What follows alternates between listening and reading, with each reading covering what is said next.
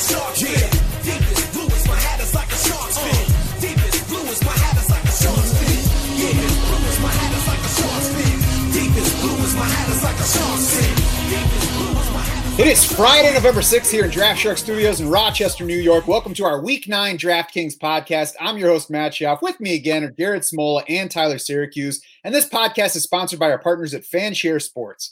FanShare curates hundreds of pieces of daily fantasy sports-related articles, tweets, and podcasts to create the most accurate ownership and projections in the industry. Those projections can be found in the lineup generator on DraftSharks.com, and you can find up-to-date ownership info anytime at FanshareSports.com. Week 8 proved to be much lower scoring than the ceiling week that we got before it, guys. And Tyler announced his return from forgetfulness the week before with a nearly 27-point margin of victory in the Crown His Ass Challenge. What went right for you in cash last week, TY? The big difference for me was really just the Dolphins defense scoring 23 points. Kind of got lucky there. They were my last pick in at $2,400. I thought they made sense. They were generating a good amount of pressure going up against Jared Goff, who struggles with pressure. And like you said, it was a really low-scoring week. So anytime you could get 20-plus from your defense, it's going to give you a huge leg up in your contest. Yeah.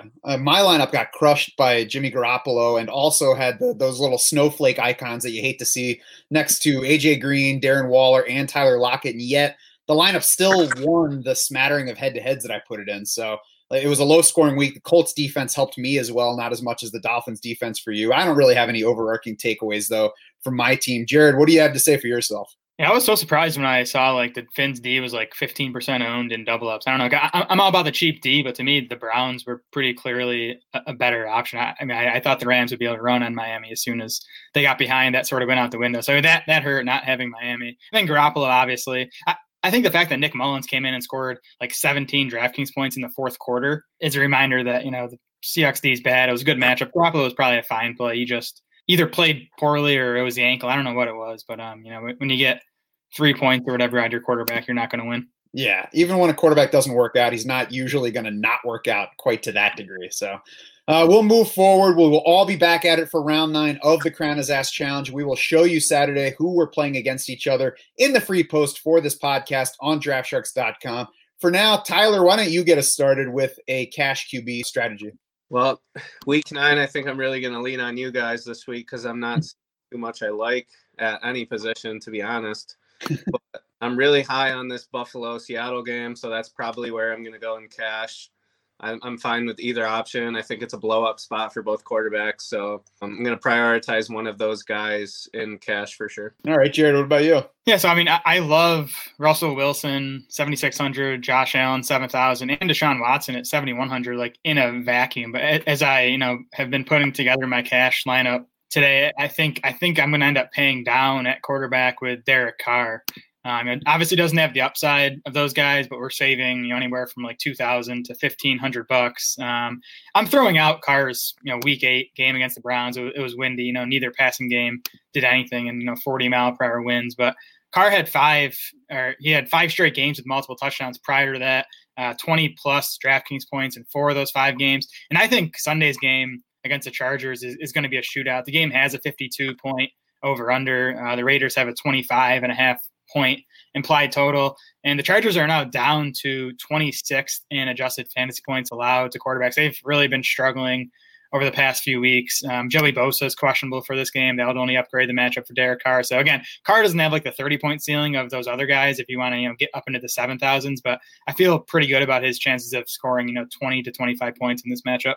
Yeah, I agree. I'm not letting either last week at Cleveland, which was not just windy, but also cold and rainy, push me away from Derek Carr. And I'm not going to let the Jimmy Garoppolo debacle make me scared of playing a 5K quarterback. I think Derek Carr is a good play this week. It's really just him and Drew Lock that are in play in the 5K range, I think.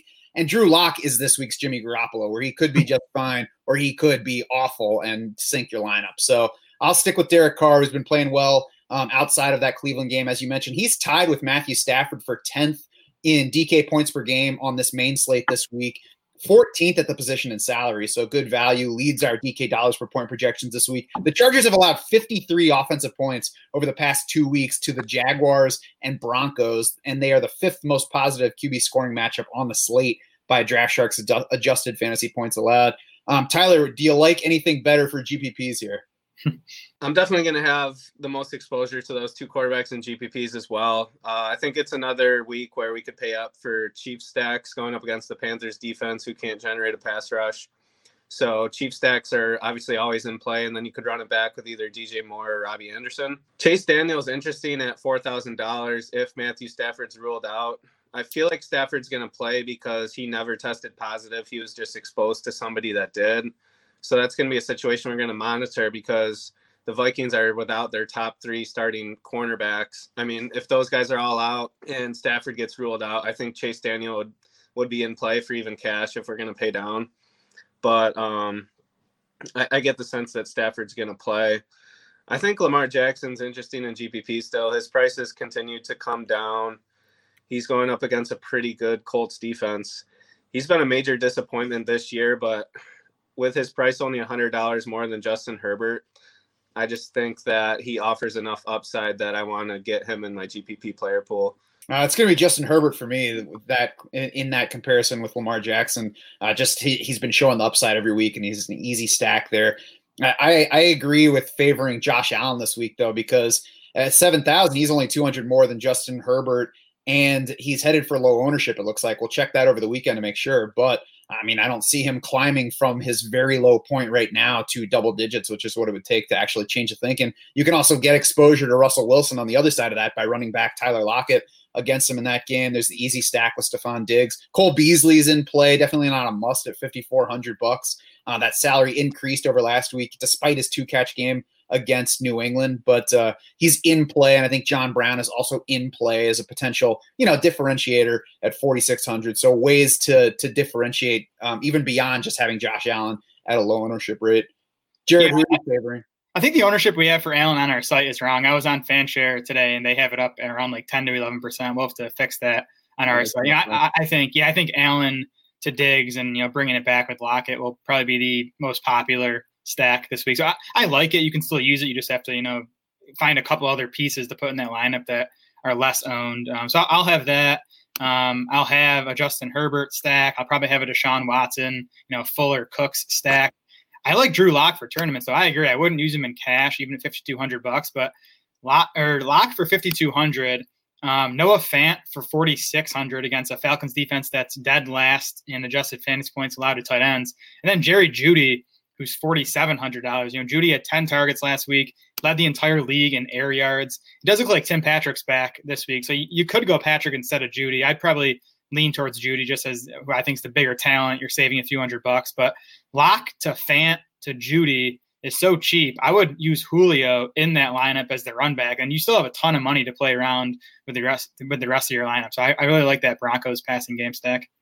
Tyler, you playing any Drew Lock this week? Tough to say at this point in the week, but I think it's a week where we're desperate for some savings, so I wouldn't be surprised if I end up making some Drew Lock lineups. I'm more willing to play a Derek Carr, Darren Waller, Henry Ruggs stack here than I am Drew Lock because I think Derek Carr has more upside than Jared wants to give him every week, especially with these shootouts that the Chargers keep finding themselves locked in. But I can't argue that Drew Lock makes some sense in a tournament lineup here. Yeah, I think Carr has similar upside. He's a few $100 more. His stacking partners cost a bit more. So, I will say I'll definitely have no Derek Carr. To me, the Chargers defense is still one to be scared of, and I don't like the upside for Carr. So I think the only piece of the Raiders that I'm going to have is going to be Darren Waller this week. Drew Lock and Gardner Minshew say otherwise, my friend.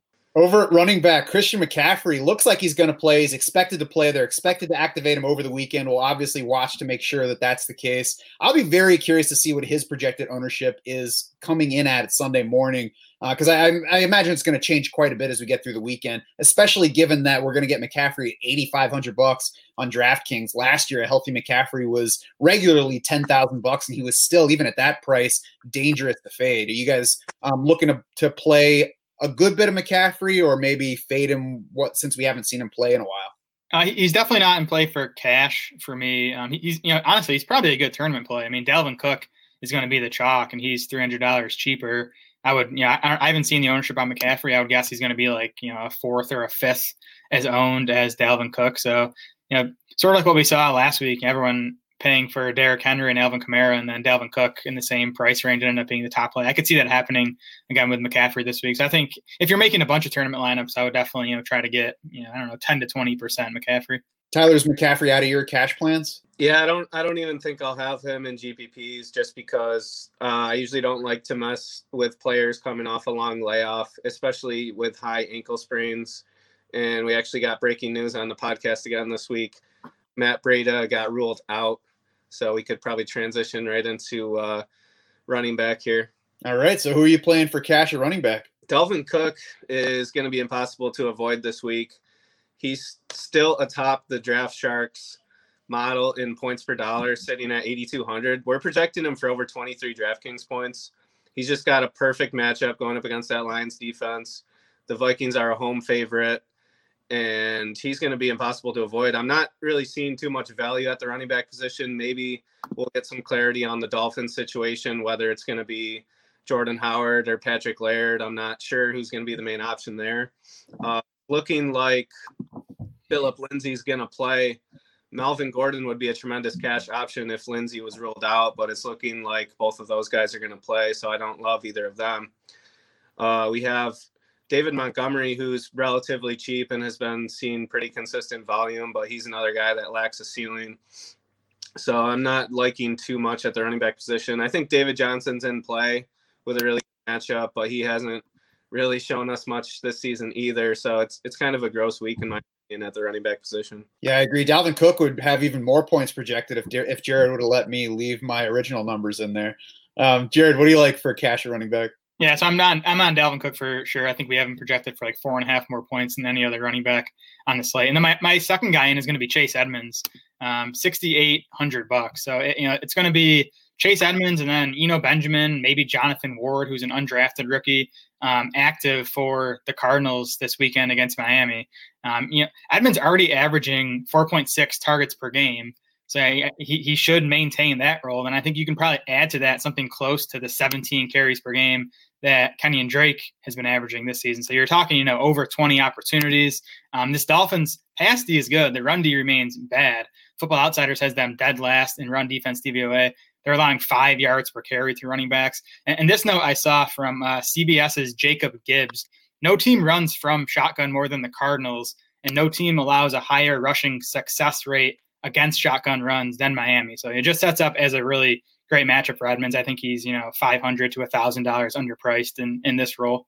Yeah, and he might see 100% of the running back touches for Arizona this week. He's priced way up, 2,200 more than last week, 1,600 more than a season high, but it doesn't matter. It's because he's in the workhorse role now. He had that 3-touchdown game against the Giants last year, so we know that Cliff Kingsbury is at least willing in spots to give Chase Edmonds that kind of number one back workload. I agree that he's in play across formats here, and it's kind of tough to get away from a Dalvin Cook, Chase Edmonds start.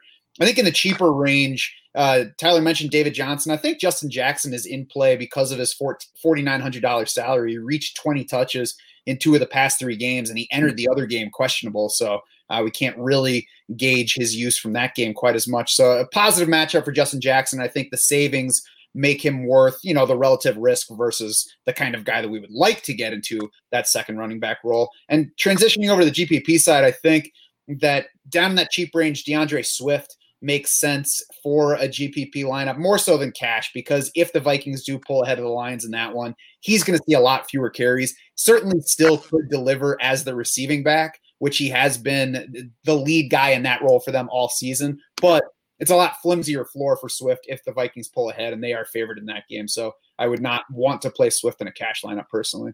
Yeah, I'm with you there. I like Swift and GPPs, season high snap rate for him last week. His usage has just sort of been trending up since they came back from the bye. So like that call. I like Josh Jacobs for tournament, $6,300. He's a bit too game script dependent for me to use in cash. So in Raiders losses this season, Jacobs averaging just 13.7 carries and 45 rushing yards per game.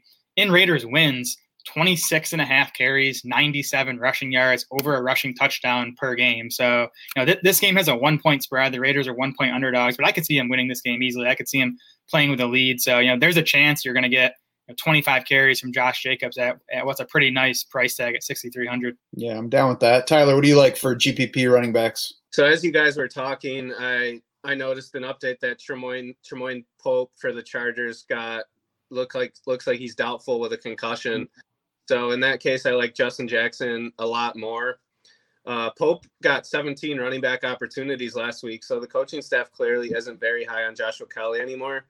So as the week's going on, I think Justin Jackson is a guy I'm definitely going to have a lot of exposure to now this week. Another guy I like is Antonio Gibson, home favorite up against the Giants. He's only $5,800, and in my opinion, that's too cheap.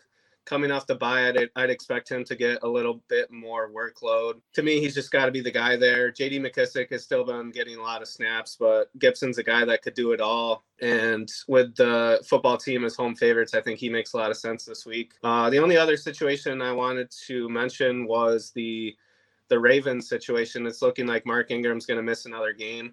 Gus Edwards and J.K. Dobbins. Dobbins split the snaps pretty equally last week. So those are two guys I'd be interested in a tough matchup, but they both still have a relatively cheap price tag. Do you guys prefer Justin Jackson for $4,900 or DJ Dallas for $5,000 if Chris Carson and Carlos Hyde are out again? It'd be Jackson for me, just because I think Travis Homer is going to be healthier this week, and I'd expect him to mix in a little bit more just because DJ Dallas was relatively ineffective last week. I think they're pretty even, honestly. I would not overcommit either way. Yeah, I agree. Homer could play a bigger role, but, I mean, you also have Josh Kelly in LA. You know, there's a chance he plays a bigger role. I mean, he struggled last week. He's been struggling in general. I think that's why Jackson's taking over a bigger role. But, you know, if Kelly gets off to a hotter start this week, there's a chance, you know, that's closer to a 50-50 split. I mean, I'm not personally too worried about either Travis Homer or Joshua Kelly for the upside for these guys. I think more so they both are in play because both of their offenses are performing, right, and they should get scoring chances regardless of how well they're playing. Yep. Over to wide receiver for cash. Julio Jones at 7,200 is going to be tough to get away from this week, especially with Devontae Adams already having played, DeAndre Hopkins $1,000 more in salary. Keenan Allen is kind of in the same range, fine as a $7,000 pivot, or maybe we just play both of those guys since we have some lower price running backs that we like this week. What do you think, Tyler, for cash? I really think I'm going to prioritize Stephon Diggs and Tyler Lockett. I like Julio as well, but we're going to need to find some value somewhere. I'm just extremely high on the matchup for Diggs and Lockett, and I think they're both going to score around 25 DraftKings points this week. I love the ceiling on both of them. Julio makes a ton of sense. Obviously, if Calvin Ridley gets ruled out, he's going to be the guy there. So, and he's got a good price too. But hopefully, Jared has a value play for us. I do have some value plays, but I agree. I mean, you know, Julio, Keenan, Lockett, Diggs. I'd probably rank him in that order right now, assuming Ridley's out. Ridley's questionable, so I think he has a chance to play, and we'll find out Sunday morning. If he's active, I would probably lean towards Allen Lockett and probably Diggs over Julio in cash at least. But yeah, on the value side, I like Brandon Cooks at $5,500. I mean, man, I played him like a month ago, and he had that goose egg, and ever since then, he's been awesome. But I think for $5,500, he is a good value. You know, he's out-targeted Will Fuller in the 3 games since Bill O'Brien has been fired. 10 targets per game for Cooks over that span. And they get the Jags, who are dead last in Football Outsiders pass defense DVOA. They are 20th in adjusted fantasy points allowed to wide receivers. Cooks had that 8-catch, 161-yard, 1-touchdown game against Jacksonville just a few weeks ago.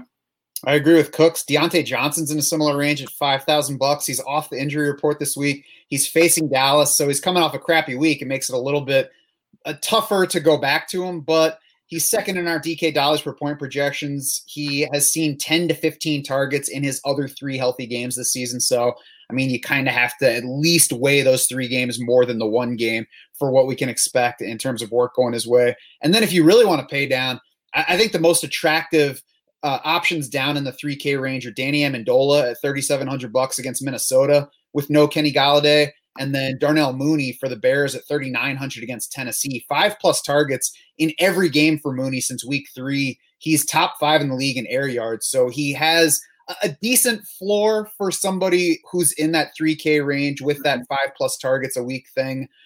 And also a nice ceiling with the air yards. If they connect on anything against a bad Tennessee secondary, then Mooney could really give you big points down there. Yeah, those guys are fine. I like Deontay. I would mention Sterling Shepard too, who's $4,800. You know, tough to get excited about him, but he's seen pretty nice volume. You know, really dating back to last season when he's played with Daniel Jones. GPP, what do you like at wide receiver, Tyler? So there's actually several guys I like in GPPs for wide receiver. I think Tyreek Hill's a tremendous GPP play this week just because he's kind of sandwiched in between all those guys that we like a little bit more. So he's sitting at 7.1 thousand.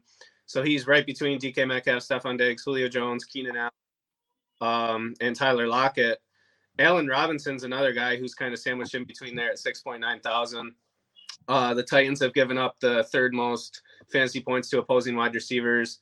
Allen Robinson is clearly the alpha target in Chicago's offense, and I don't think Tennessee has a corner that can really hold him down. A couple guys in the 5K range I like are DJ Moore, 5.6 thousand. He's $800 cheaper than Robbie Anderson. We have DJ Chark for 5.2 thousand going up against a terrible Texans defense. I don't really know what to expect from the Jaguars quarterback with Gardner Minshew ruled out. McCole Hardman's another good play. He finally saw an increase in his usage last week. Expecting Sammy Watkins to miss another game. The Chiefs going on bye next week. Hardman's below 5K, and he's a guy that'll, always has pretty good upside at the position. And then the last guy, John Brown, is just way too cheap at 4.6 thousand. He's been practicing in full all week. Seems like he's over the foot and ankle injuries and the knee injuries that had been plaguing him early on. And that's a game that I really look to target. So he's going to be an option in GPPs for sure. Jared, what you got? Yeah, I like a lot of those calls. I like DJ Chark if you're playing a Texan stack as the run back. I like Allen Robinson a lot. No one ever wants to play Allen Robinson because the quarterback issues, but his usage is like top five in the league, and it's a nice matchup. I like Justin Jefferson too. And really, you could throw Adam Thielen in this boat too. I think, everyone's going to play Dalvin Cook. So I think the wide receivers are going to go lower owned. And if the touchdowns end up going to these wide receivers, they're going to be, the plays you need in GPP. So Justin Jefferson, just $6,100. He's $600 cheaper than Adam Thielen. He's projected for less ownership, about 6.5% for Jefferson is the number that FanShare has.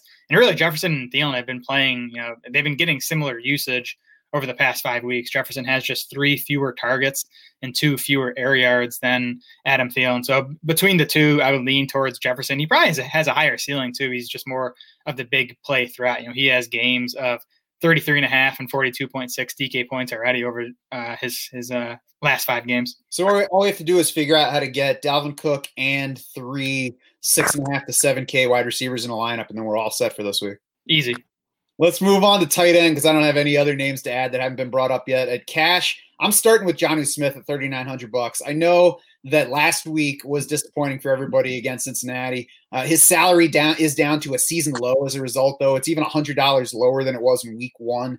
And more importantly, he ran a route on a season high, 64.7% of Ryan Tannehill's dropbacks last week. So if we get similar usage here, I think we'll get better numbers from Johnny Smith. He's facing a Chicago defense that's basically tough on every position except tight end. So if that proves to be the case here, that could further help Johnny Smith. And really, we don't need a huge target game for him. If we get 5 or 6 targets, that's plenty for Johnny Smith to deliver, especially on a $3,900 salary. So he's a starting point, and there are a few other guys that make sense in a similar range, but I'll leave them on the table for you guys to bring up. Tyler, who do you like? Yeah, so in a similar price range, I think I feel a little bit better about Hunter Henry and Logan Thomas. They've just been seeing more consistent targets than Jonnu Smith. The tight end position as a whole is extremely gross this week, so I think I'll definitely be paying down, especially if we're paying up for quarterback Dalvin Cook and at the wide receiver position. So honestly, Logan Thomas is probably the cheapest option I'd play, and I think he's usable in cash. He's coming off back-to-back games where he's gotten a touchdown. The usage has stayed strong. And the football team's a home favorite, so I like his chances at finding the end zone again. I'm surprised to hear Logan Thomas come up after 4 straight games with 4 targets, I think. Yeah, I won't be using Logan Thomas. Jonnu Smith has entered tournament-only territory for me after burning me in my cash lineup last week. It's going to be Hunter Henry for me in cash at $4,000. It's his lowest price of the season. He's down $1,300 from where he was in week one. He just really hasn't scored. He's still sitting on 1 touchdown, but he's top 8 among tight ends in targets, catches, and yards. For as well as Justin Herbert's playing and how well the Chargers offense is playing, I think, better, higher upside days are coming for Hunter Henry. I like the price tag a lot. If you have a few extra bucks, I do prefer Noah Fant for $4,600. Again, the Falcons, the worst tight end defense in the NFL. And then if you really want to punt the position, I think it's Irv Smith at $2,900. Not a great matchup against Detroit, but Irv Smith's usage is on the rise. Yeah, so Hunter Henry has a higher target floor than Jonnu Smith. 4+ targets for every game for him this season, but he's and he's had just 2 games of fewer than 4 catches, but he definitely has a lower ceiling. 4 straight games now under 40 receiving yards for him, 1 touchdown all season. He's seen only 4 end zone targets so far, which is tied for 11th among tight ends. It's 1 fewer than Jonnu Smith, despite seeing 11 more targets than Smith overall for the season. Also seeing 2 fewer red zone targets than Jonnu Smith. So there's some reason to Hunter Henry not scoring touchdowns. His usage hasn't been awesome in that range, but I certainly agree with him being in play. Hayden Hurst, I think, is also in play, $4,100. So basically the same price. I think there's target upside for him if we get no Calvin Ridley this week. And I agree with also Noah Fant being in there. And he's probably, I think, the most favorable one if the salary difference from 46 to 39 doesn't really matter. Right. GPP, it's the same group for me. I don't think I'm interested in paying all the way up for Travis Kelce this week because Darren Waller's there at $5,800. So I don't feel the need to go past that in salary. What about you, Jared? What do you like at GPP tight end? I mean, I think you have to play Mark Andrews in GPPs. He's $4,800. He's down $1,200 from his week one price. He's projected at just 5% ownership. And I know he's been disappointing this season, but he has 3 games of 17+ DraftKings points. So the ceiling has still been there for him. You know, the Colts are a tough on paper matchup, but they did just allow 7 catches for 65 yards to TJ Hawkinson. So I still think, you know, behind Travis Kelce and maybe Darren Waller, probably not even Waller, Andrews probably still has the second highest ceiling among tight ends. So at this price and at that ownership, I think, you know, he's a great GPP play. Even though Marquise Brown's been squeaking the wheel and looking for the grease this week? They can both go off if Lamar, you know, finally explodes for Tyler's GPP teams. I was going to say, he'll need that for the Lamar Jackson team. Tyler, what do you like for GPP tight ends? Yeah, I mean, honestly, the Ravens have really been letting me down this season. They were a team I bet last week against Pittsburgh, so it was pretty shocking that they lost. Obviously, Lamar had a terrible game with, I think he had 4 turnovers.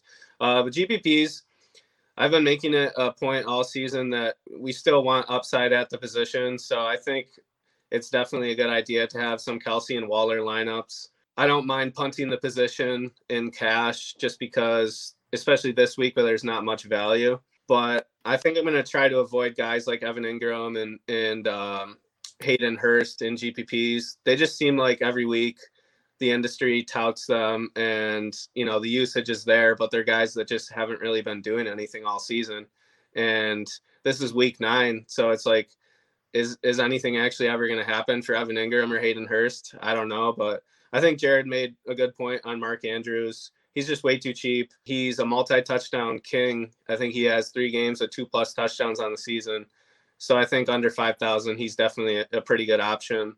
I think Darren Waller's way underpriced at $5,800. Like I said, he was my favorite option in that Raiders game. And he's a guy that is pretty well fit for DraftKings because he's a guy that could catch 10 balls and get the 100-yard bonus and still have a 20-point game without scoring the touchdown. Yeah, Mark Andrews is either going to sink or float your lineup this week. Over to flex, we have had the Seahawks rule out Carlos Hyde, Chris Carson officially. So those guys are out. Adam Schefter says that they are likely to promote Alex Collins from the practice squad. So maybe that further complicates the running back picture. But DJ Dallas at $5,000 certainly in play here against Buffalo. Buffalo's a very soft run defense, soft defense overall. And of course, we talked about Seattle's offense is just so good that they're going to be scoring chances, even if DJ Dallas is not terrific. I got Brandon Cooks down here too. Jared already mentioned in the wide receiver range at $5,500.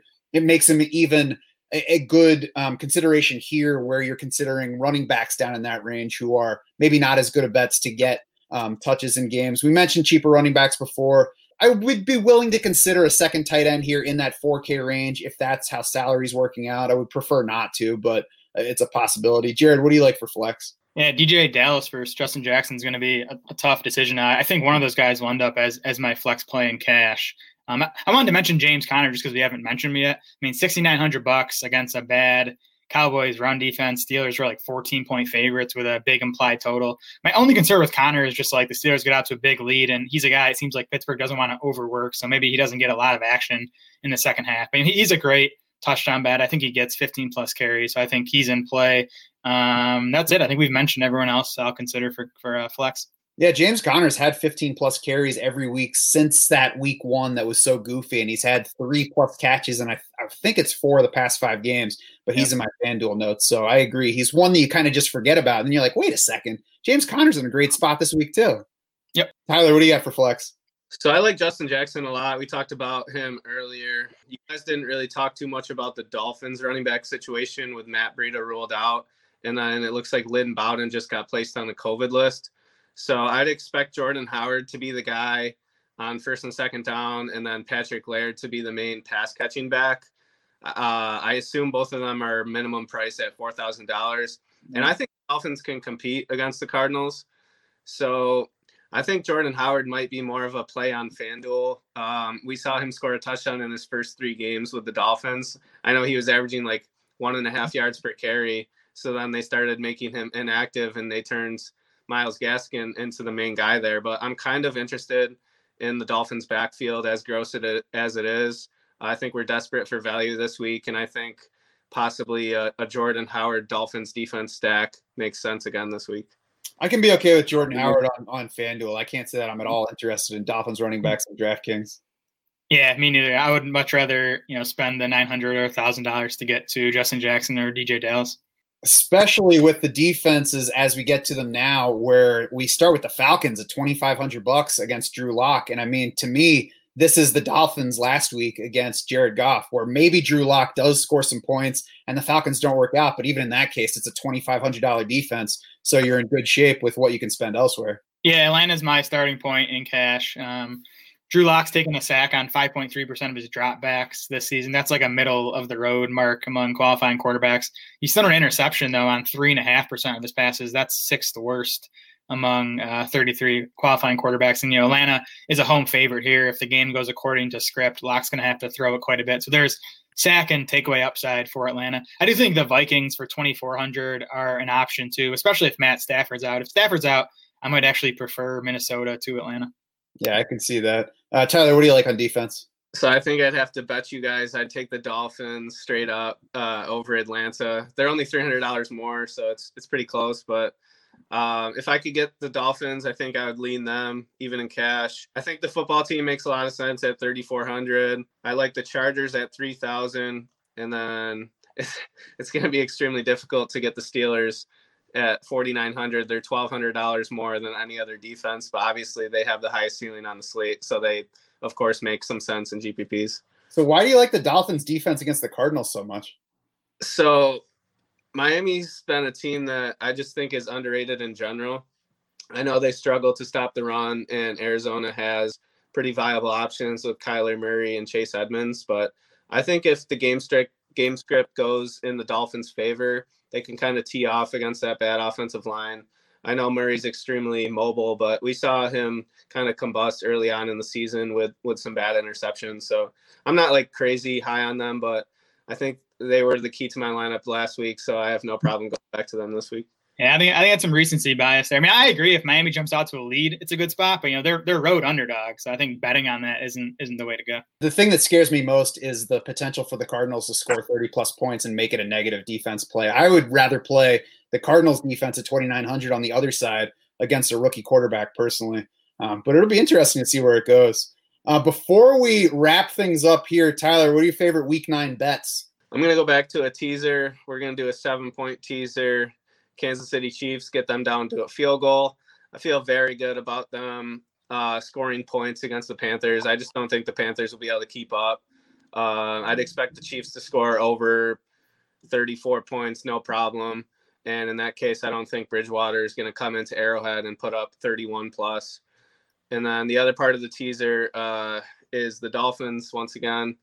So they're getting 4.5 points. If I could get the Dolphins plus 11.5, I feel pretty good about that. I think it's going to be a close game, so I'll take the 11.5 there. Tyler's the biggest Fins fan on the pod now.